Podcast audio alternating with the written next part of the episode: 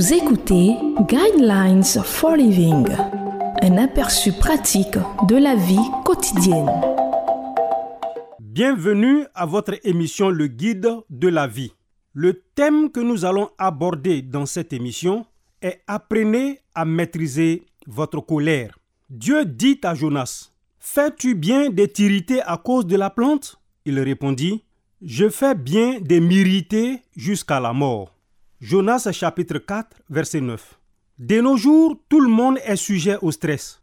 Que vous viviez à Téhéran, Tokyo, Los Angeles ou Paris, vous vivez à un rythme plus accéléré que dans le passé.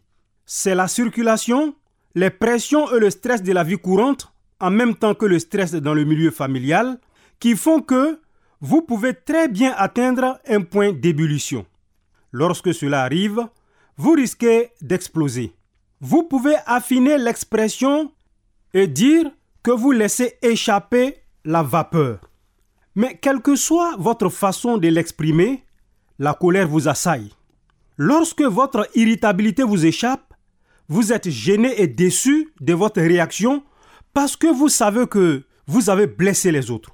En regardant cela d'un point de vue égoïste, non seulement vous blessez les autres, mais vous vous blessez vous-même ainsi que votre avenir. La Bible offre des conseils solides à ceux d'entre nous qui luttons contre le ressenti des émotions fortes. Elle nous dit, si vous vous mettez en colère, ne péchez pas. Que le soleil ne se couche pas sur votre colère et ne laissez aucune place au diable. Éphésiens chapitre 4 verset 26 à 27. Ne vous couchez jamais avec un sentiment de colère dans votre cœur. Ne donnez pas au diable ce genre d'avantage.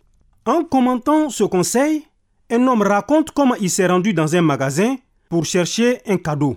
Un objet a particulièrement attiré son attention c'était un gros bouchon qu'on pouvait mettre dans le goulot d'une bouteille. Il était écrit sur la carte qui l'accompagnait. Ceci est pour mettre dans le trou qui se trouve au-dessus de la tête quand tu te mets en colère.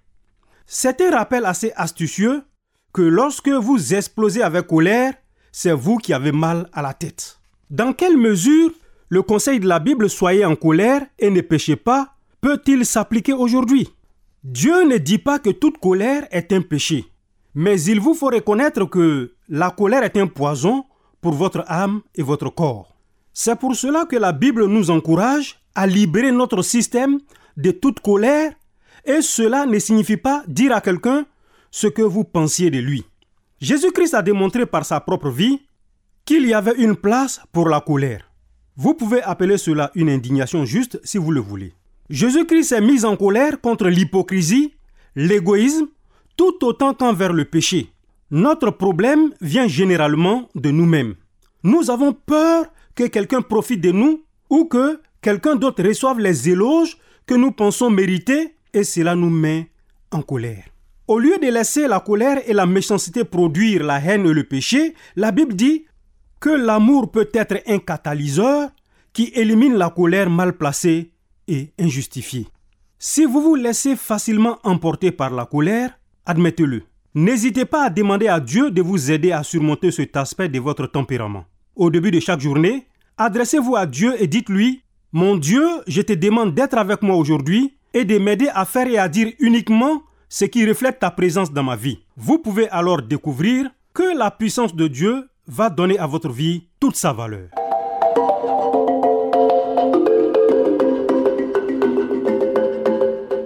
Vous venez de suivre Guidelines for Living.